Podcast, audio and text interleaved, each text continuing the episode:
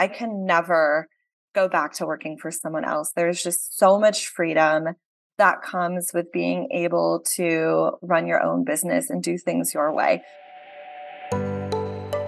You're listening to the Freedom Found podcast, an audio community for freedom driven entrepreneurs wanting to build and scale an impactful online business that allows you to spend more time with your toes in the sand than your fingers on the keyboard. I'm your host, Krystle Church. I'm a copywriter and consultant, borderless entrepreneur, and wannabe dog mom. On this podcast, we'll talk all things online business, marketing, strategy, mindset, health, travel, and what it's really like to be a borderless entrepreneur. Freedom Found is all about equipping you with insight and actionable tips to help you build your business around your life so you can spend more time exploring new cities, hanging with your family, working on that new business project, or quite frankly, however the hell you'd like. Hello, hello, and welcome back to another episode of the Freedom Found podcast. This is a special one because today we have the honor to talk to a wonderful client of the KC Copy Studio and just special human being, Dr. Sheena. Dr. Sheena is a licensed psychologist and coach who specializes in working with self led millennial and Gen Z women who are high achievers and perfectionists. Welcome to the Freedom Found podcast. Hello, Krystle. I am really, really excited to be here. I am so excited to have you. For those of you who don't know, Dr. Sheena is just like literally a wealth of information, knowledge, and just a fun person to be around. So I think this is going to be a really fun conversation today. Could we kick things off by hearing a little bit about yourself and how you got started in entrepreneurship? Absolutely. Yes. And I love that we, for viewer, for listeners, we are both the same Enneagram type by the way, a fun little fact about both of us, Enneagram ah, six. So it is I it is gonna be a fun, it is gonna be a fun time today. it is.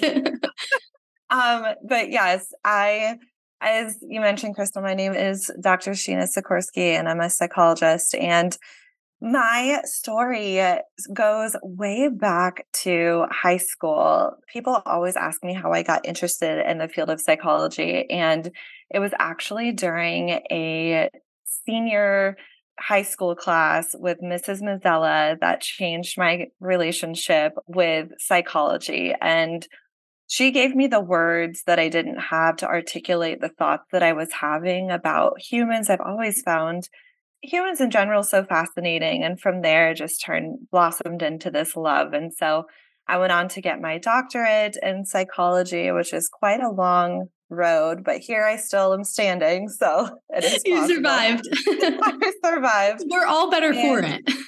oh, yes. I truly do love what I do. And I started my business a couple of years ago working part time as I worked full time in a hospital. I was a psychologist on an inpatient psychiatric unit at a hospital in Minneapolis where I live. And I decided that I was going to just jump right in. I had some unfortunate personal life events happen that really made me stop and take a really reflect on what truly is important to me. And I decided something needed to change. And so I, like I said, I just jumped right in and I've been my a full-time business owner for just over a year now, and it's been going oh amazing. Stop. Just yes. over a year? Oh my gosh. This is like age where some people just like naturally look so young. I was gonna guess that you have like I like had this steady, like consistent business for years because that's what I see. That's what I do. I mean, we we've worked on multiple projects with you, and you just seem to have this rock solid foundation. So, like, extra kudos to you for hitting oh, and like just I just having built what you built. Like, how does that feel? It honestly, it's I have to pinch myself sometimes. I really, actually, I don't really pinch myself, but I think about pinching myself, and I am amazed at how I've built this business from the ground up. I, if you had told me five years ago, even, Sheena, do you ever see yourself owning a business? I never thought I would be here, but here I am. And I, yeah. I absolutely love it. I can never go back to working for someone else. There's just so much freedom that comes with being able to run your own business and do things your way. Working in large mm-hmm. organizations like hospital settings, you don't really get to do that. And so I am I'm so thankful that I I am really able to cultivate not only the lifestyle but be able to cultivate the relationships that I have with clients in a way that I wasn't really able to do in the past and the in the mm-hmm. previous positions I've had.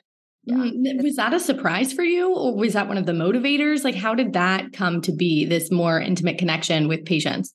Yeah, that's such a good question. I I actually talk about this sometimes on my Instagram, but for the longest time when I was in graduate school, I felt like a misfit. I honestly felt like the odd one out. What was taught in school is to essentially be a blank slate, mm. to come to a client session and kind of dim your light. And it felt completely inauthentic for me. And I just, at that time, I was really experiencing, I had pretty severe social anxiety, especially with people who are in a position of authority for um, over me, professors for one. And I really struggled with doubting myself as a result of the perfectionism, not believing that I deserved to be there or that I was smart enough to be there. And when I was in school, I realized that, and it, this took several years, right? So, like, I'm like collapsing time here. But when I was in school, I realized, you know what? I don't actually have to do what they're telling me forever. Yes, I need to do it now to get through school and be able to graduate, but I could actually pave my own path. I could actually do something that is completely aligned with who I am and what my core values are. And that was really when I started to step into my power. That is so beautiful because I think that that common thread is like like sitting through whatever group of us right now is like in this episode experiencing this together like we were in a situation where we realized it doesn't have to be this way i can be a different version of myself like for me it was like sitting in conference rooms having you know meetings with probably like nine to one, like male to female ratio, you know, being talked over, like having to like fight the extra fight just to get heard in a meeting. And I felt like it didn't allow me to be my true self. And so, like, you being able to recognize like this, I would say default, you know, scenario that they're putting like therapists through of dull yourself down in your words, right? And, yeah. you know, don't really like bring in your personality or bring in who you are into a session. It's about the client. I think that ignoring that and saying, actually, I think there's a better way to connect with people. And I know from the things that we've done in projects and talked about the way that you work with your clients and like one of like the big things is like your personality and you shining through. And I think that that's why people mm-hmm. connect with you so, so much, especially Gen Z and millennial women. It's like nobody wants to sit there. And I've gone to therapy sessions, let me tell you. And I don't want to sit there and talk to somebody that is like a rock. like, you oh, know? Oh, oh my gosh. I completely agree. I actually had a former therapist call therapy houseplant therapy. This is the therapy he does not do. He's like, I will not sit back and just stare blankly at you with an expressionless face. I was like, oh, thank God. I didn't know there was a name for this. It's a clinical term. Yes. Okay. I'm just kidding. but um and it, interestingly enough, there's research out there on something called common factors. And essentially what this is is they are factors that are found to be the to help clients get the most transformation and the work that a client and a therapist are doing. And interestingly, the number one common factor that is found to help clients get the biggest transformation is the therapeutic relationship. Mm-hmm. So when I was in school, I was like, this is not computing for me. Make it make sense. Why is it that they're teaching us something that feels so incongruent mm-hmm. to what the research is saying? And so it truly is going back to what you mentioned uh, truly the business that I've created, it's true to who I am. Yeah. And it allows me to be myself. And the copy that you have created for me and my business really shines through in that. Oh, I'm so glad because that's the goal, right? Is we want somebody to feel yeah. when they read that copy like they know what your relationship would be like in a session. So it gives somebody that like, you know, it's like mini preview of what you're actually like, like that you're a human. Like that's the goal. Like you're a real person on the other side of this, helping them and building a relationship together. I'm so glad that you said that. And that is one of the things that I think sets me apart from other therapists as well is showing that I am human. Mm-hmm. Like I am first and foremost a human sitting in front of another human. I am not going to act like I am better than someone because I mm-hmm. have all of this experience. I have just as many struggles. I've gone to therapy. I've experienced anxiety. I still experience anxiety. Mm-hmm. And it's really important to me that that level of equality comes across in the work that I do because it creates a safe space for clients to open up. If clients do mm-hmm. not feel safe, they are, for one, not want to come back. And two, they're going to continue to feel like they're in it all alone and they're yeah. in their pain and suffering all alone. And it's interesting because so many people come to me and they've been in therapy with numerous other therapists. And when they finally come to me, they feel seen, they feel heard. And that's because I'm showing up, as you said, yeah. as a human 1st mm-hmm. And I think that's the only way that we should be doing it. And I'm surprised that that isn't the norm, but I foresee a change, eh, you know, and in the future, like the way that you're approaching things, I, I, hope that this catches on. And I hope that more and more therapists start saying, I'm not going to be a houseplant therapist, you know, and start building that relationship because it's true. That's really what we need. So, thinking about this and thinking about the way that you like went into your business and left the hospital, like what made you niche? And because you've got such a specific ideal client and i love that. It's so beautiful. It's so beautiful to write for. It's so beautiful for you to be able to help one specific person because you will know that through and through. So what made you lean into helping perfectionists and high achievers? Basically it's me. I'm, I'm helping a former version of myself and I saw how difficult it was to find someone to work with that I connected with on a deep level that could help me create transformation in my life.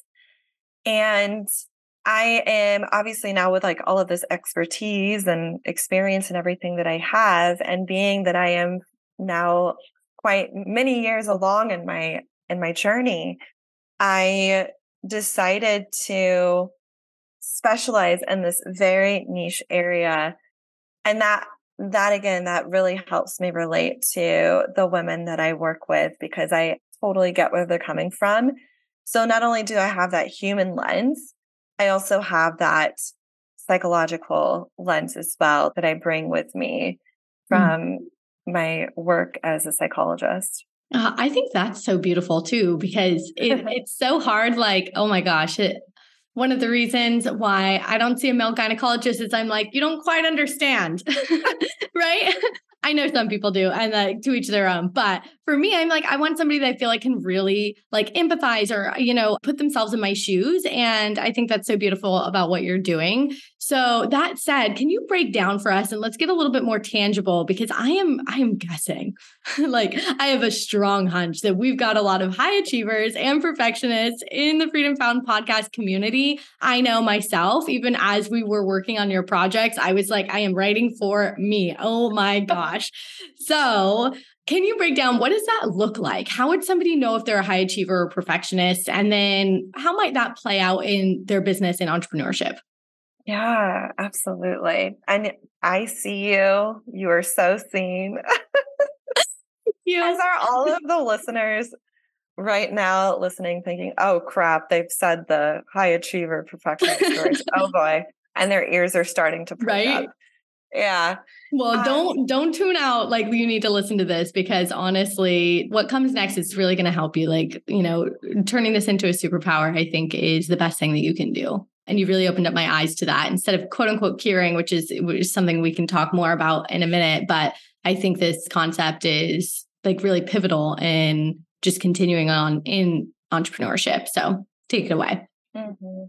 So, the way I look at it is that perfectionism is an umbrella term for all of these other things, all of these thoughts, feelings, behaviors that are going on underneath that umbrella. And at the root of perfectionism, people who experience that have a strong desire to be accepted, just as we all do. I look at acceptance as being on a spectrum. With people who have perfectionism, it is very much in the extreme. And not only do they want to feel that level of acceptance because really they're afraid of rejection, they also have a strong desire to try and combat their fear of rejection with a need to be perfect, a need to achieve up to a certain level of expectation or standard that is unrealistic, that is oftentimes completely unattainable. When women come to me, we really break down the thoughts, feelings, and behaviors that are accompanying perfectionism. I can share for you personally what that journey has been like just to protect the confidentiality of clients.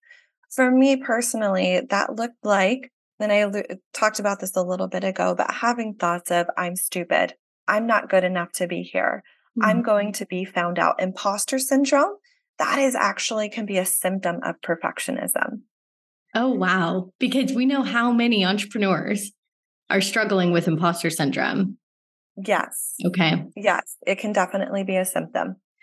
I need to do this task just right. I need to spend X amount of time on this paper in order to get an A. If I don't get an A, then I'm stupid. Mm-hmm. I don't belong here.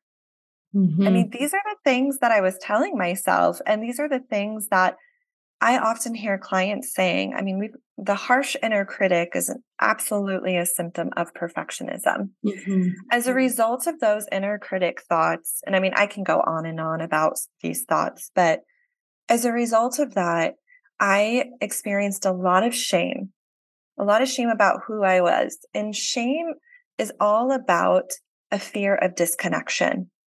And if we go back to what mm. perfectionism is, the fear of being rejected, Shame is often the underlying emotion that accompanies it. Mm-hmm. Feeling like there is something flawed about us that, if made public, we will be judged, we will be, yes. be perceived as weak, stupid, dumb, a bad business owner, not worthy of bringing in six figures. Mm-hmm. As a result of those emotions and thoughts, then we will often procrastinate. So we will often say that's a form of like self sabotage. Like you see this alternative timeline of you know people finding out quote unquote right and then you're procrastinating so that you don't have to face the music that you think is going to play that oftentimes is the case when we look at what perfectionism is it's actually a way to regulate our emotions mm-hmm. it's an avoidance strategy if i just put off doing the thing that i need to do long enough, then the anxiety will go away. Then the shame will go away. Mm-hmm. Then the inner mm-hmm. critic thoughts will go away. The reality is, though, it does not happen. Mm-hmm. And that's weird. So a lot of times when clients come to me, I'm like, are you making that those sound like dead person goals? We gotta make some goals that are actually achievable here.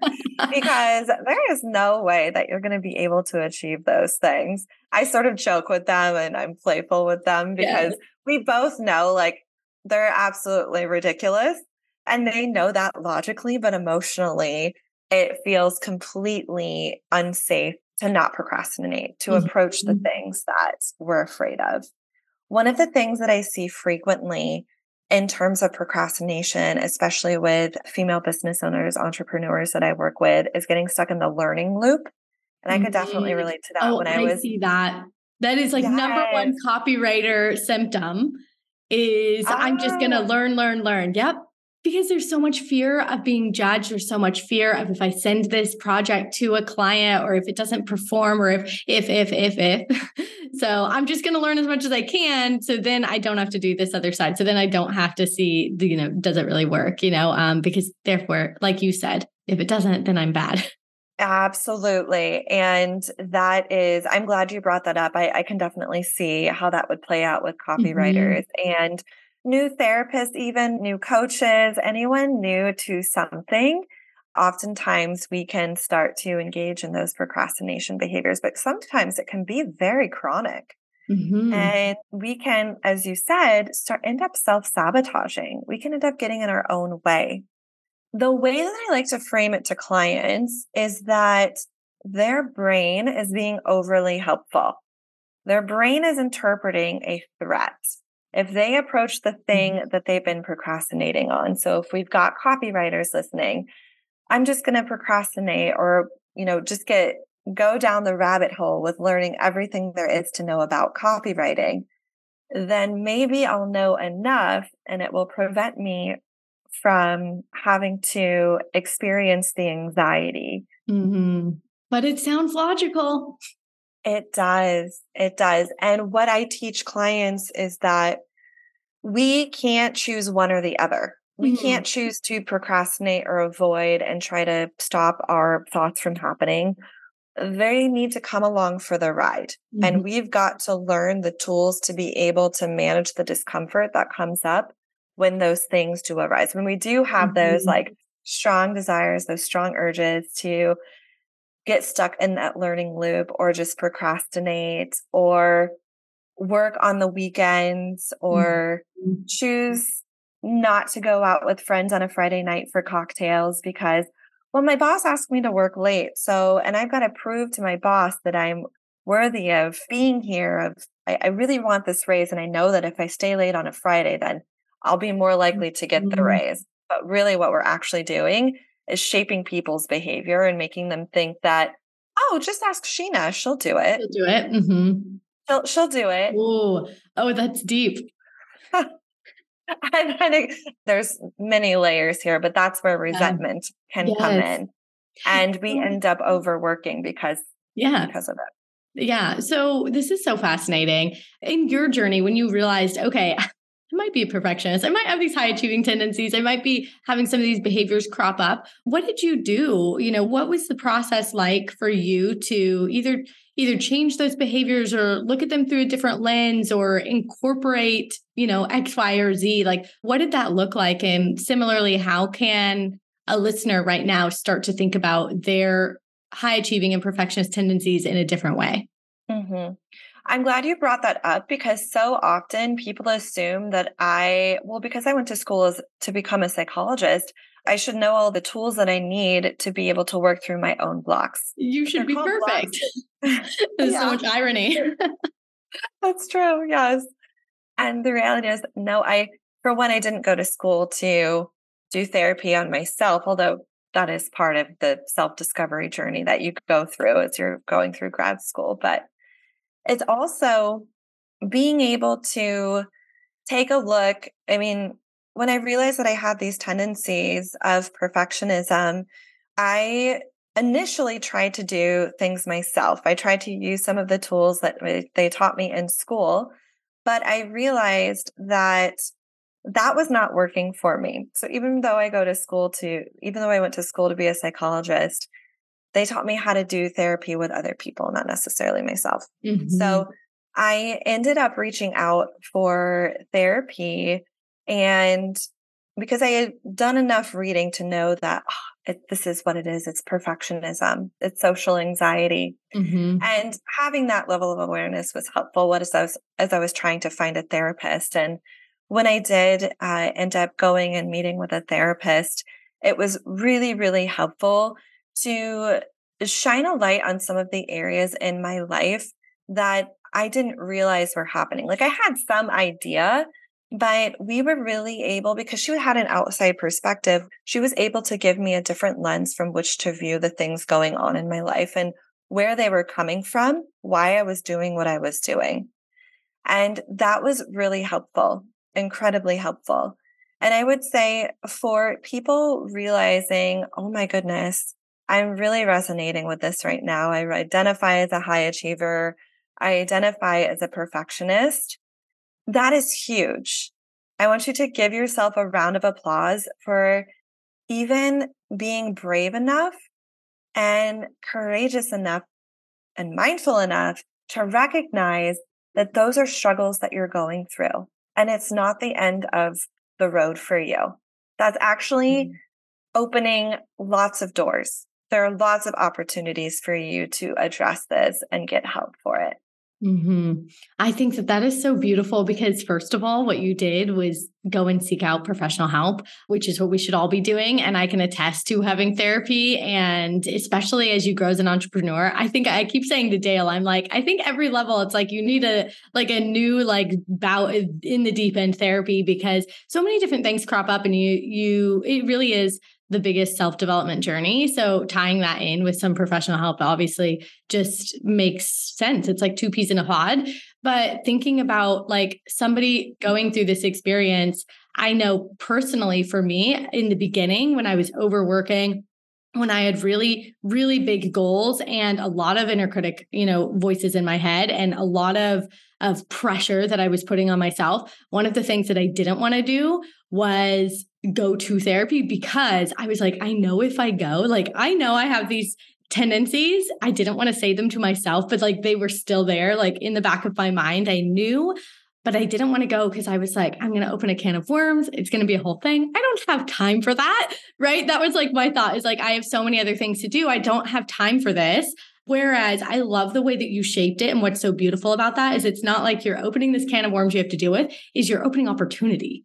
And that's what this really comes back to. And what I think makes you so special and so different as a therapist is the way that you approach it. And you see a lot of rhetoric online. And we saw this when we were doing research for your projects rhetoric of coming back to what I mentioned earlier in the episode of cure your perfectionism, right? Figure out how to cure yourself, heal yourself, XYZ yourself out of it.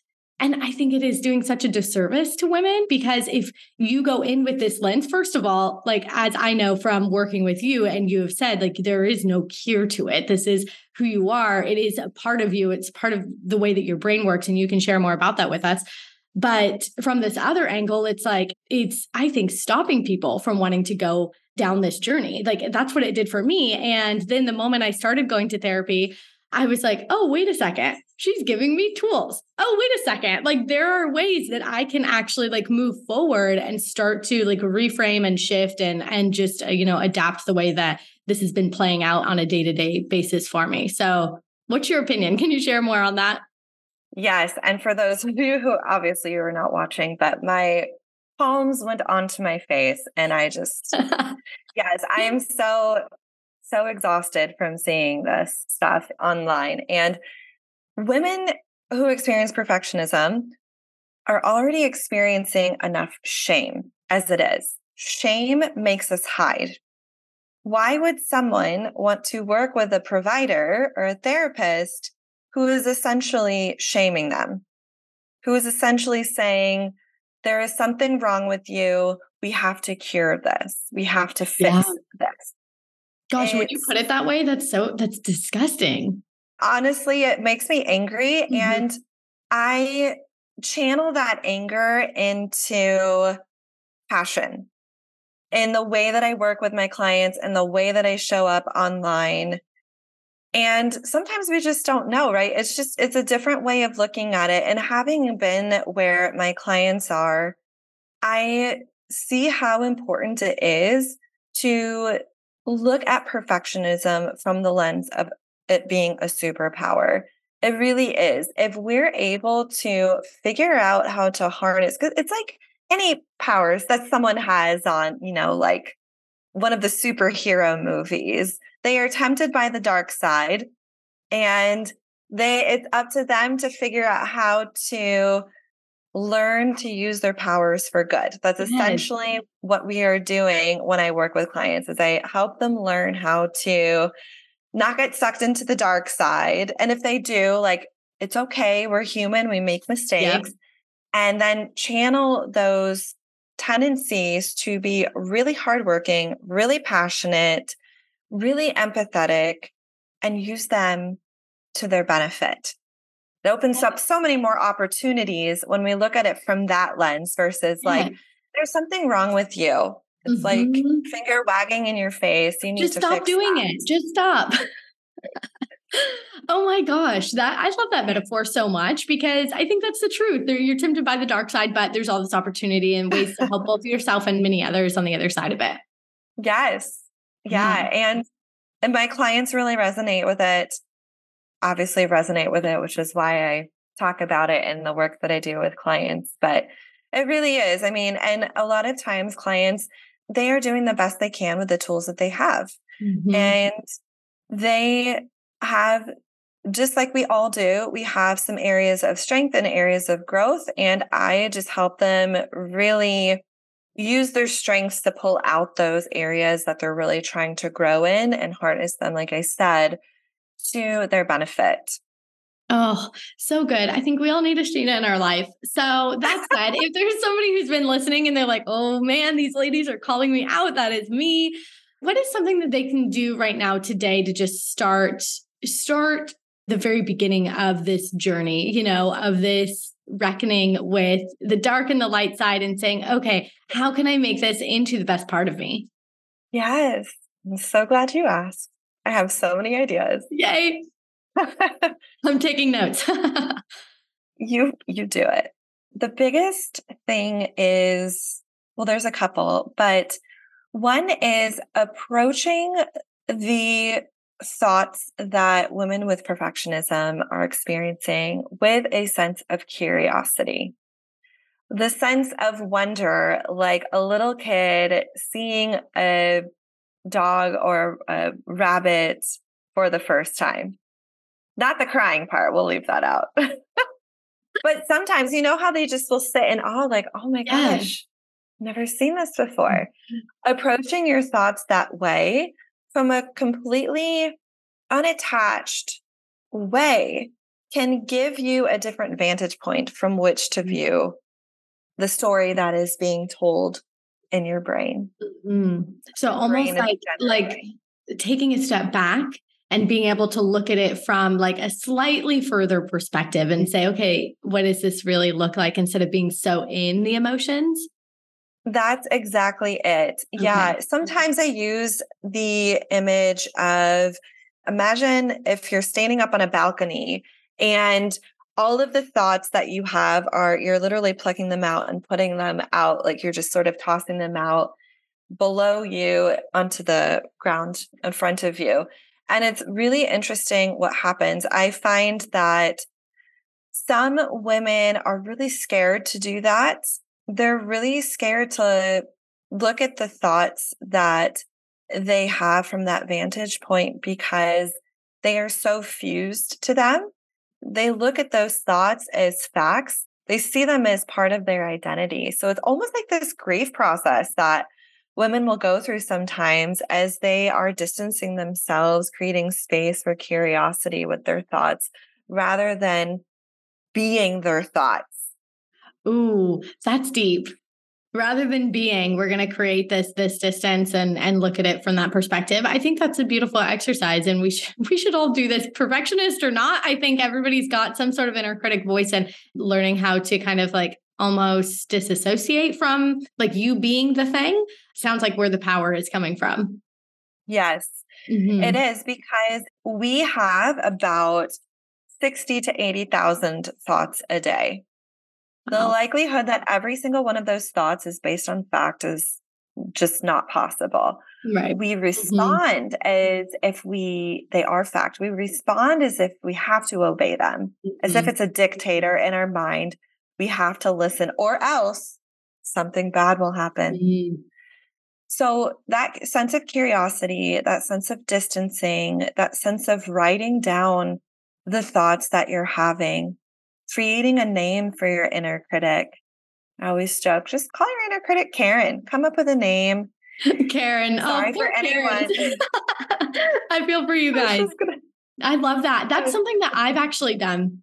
And it's been a while now, so I actually don't remember her name. I should go back to like my therapy notes and see what it was because I think that that is like one of the I don't know, like first moments that I realized, wait, I am not this wait, I have a say in the conversation and I can tell her to kind of like cool off, F off and get out of here. Right. And it put a, it put a sense of control back into my life. And yeah, I think that that's a very powerful tool. It is. And another strategy to use is we're talking about this concept of diffusion. So I talked about fusion and how fusion happens when we are our thoughts. We become our thoughts. Mm-hmm. We respond as if we are them. Diffusion is the opposite. It's creating that distance as we were just talking about. Some clients, uh, like I have one client who likes to say their inner critic thoughts in accents. Oh, I love it. yeah, like a Scottish accent. We have or to accents to play that out. I would not. Are. I would not do that one. they definitely are. Or just coming up with a movie character or singing them. Mm-hmm. You know, imagining your Taylor Swift. I'm a huge Taylor Swift fan, so that's why I used her. But imagining your Taylor Swift up on stage and singing the thoughts. It just it creates that distance and almost it brings mm-hmm. some silliness, some lightness yes. to the situation. And it makes you realize, like, oh, you know what? That is silly. That's yes. Of course that's not true. Of course I'm not stupid. I have a okay. doctorate degree. Right? what is it in Harry Potter where they let somebody please tell me or Sheena if you know, but they let whatever it is out of the chest and it's supposed to be like at first your worst fear. It morphs into that, but then you imagine it as something silly. Like somebody imagined like Snape wearing a handbag, like, you know, as somebody's grandma was that Neville. I don't know, but I, same concept. yes. I love that you used the Harry Potter reference. Just like that. Yes. I mm-hmm. don't know what the name of it is. And I'm somebody DM after, me. Yes, please. Someone, someone give us the name. Yes. That's what it is. So it's it's a fun, fun way to create that distance. Yeah. That's imperative. Yeah. Okay, this has been so good. And I just think it's just been such a raw, real conversation about like what we really go through as like women in entrepreneurship, as just humans. And it allows us, I think, to like take a look in the mirror in like more of a, a loving way, like uh, with that self compassion and, you know, really going into this as this can be your biggest superpower. And there are lots of ways that you can use this to improve and enhance your life versus feeling necessarily like you're being, you know, controlled or crippled by it. So that said, I have one question that I like to ask all podcast guests. Our closing question we all have this dream inside of us, living out freedom, whatever that means to each of us in a different form, most likely. And so many of us started our businesses for this very purpose, you know, to bring that into our day to day reality. So, through your lens, what advice would you give to female entrepreneurs listening on a mission to create more freedom in their life? Mm, I love that question, Krystle. I think for myself, one of the things that I found is setting myself free from my anxiety, setting myself free from perfectionism, and allowing me, giving myself permission to make mistakes, yeah. giving myself permission to mess up. And that's part of life. It's mm-hmm. messy. And embodying that in a way that feels authentic for me is showing up being silly, being fun, engaging, and really stepping into that, like activating my voice, I think mm-hmm. has been something that I've has been really helpful at setting me free and creating this freedom lifestyle. And that's what's enabled me to grow and scale my business. Okay, this gave me goosebumps because I think this is the first answer where it has been, and I love all of the unique answers we get, but it has been so, so focused on the intrinsic freedom that you can have, right? And really looking at self and feeling free from the inside before feeling free on the outside necessarily like freedom lifestyle with business entrepreneurship financial freedom is is what i mean there but like really focusing on like like releasing whatever tension is holding you up and and creating that freedom internally first it's so true because if we don't feel worthy of receiving the external things that we get from creating a business like time freedom, financial freedom, we are not going to appreciate it in the same way that we would if we feel worthy of that. And I do feel worthy of it because of the work that I've done and I continue to do. And I'm so glad you brought that up. I have goosebumps now that you said that. Right? It's like you're flipping the script on so much of what we talk about. And that's why I wanted to bring you here today for like the different perspective that you can share with me and the listeners. And I feel like I've gotten a front row seat and I'm so grateful to that. And all of just the knowledge nuggets that you've like, you know, shared along the way today. So thank you so, so much for being here. I mean that. And can you please share with the listeners how they can connect with you further, how they can learn from you, work with you, all the things. Yes. And thank you so much, Krystle. I'm so happy I got to chat with you. It's, I love working with you. You're fabulous. Everyone needs to work with Krystle. Oh, thank you. Uh, I've loved working with kidding. you. I'm not kidding. You're incredible. And yeah, so they can go to my Instagram account. It is Dr. Sheena PsyD LP. That's really long. I'm thinking of changing it. Um, we'll link it in the show notes as well. Oh, fabulous. Okay, thank you. And then they can go to my website where we can chat further about working together in therapy or in a coaching capacity. My website is drsheena.sikorski.com. So drsheena.sikorski.com. And I love chatting with people in the DMs. So come on over. We can have a chat, see if we'd be a good fit. I do calls with people to make sure that we're both good fit to work together. I'm not into the salesy stuff. Like, I, ew, ew. That is no um, surprise. For a good reason. Yeah. Uh, yes. And yeah, so I, I invite you if you're interested to reach out and we can set up a time to chat. Awesome. Thank you so, so much again. And have a beautiful rest of your day. Listeners, I'll catch you on the next one. Ah, bye. Thank you so much for being a loyal Freedom Found podcast listener. And if you love this episode, it would mean the world to me if you would pass this on to a friend. This is how we can help support each other and get this message out to more women that might be waiting right now to hear a message just like this. So you can go and share this with your business best friend right now or head on over to leave us a five star review. Your small gesture really does mean more than you know. Thank you so, so much. Love you lots, and I'll catch you next time.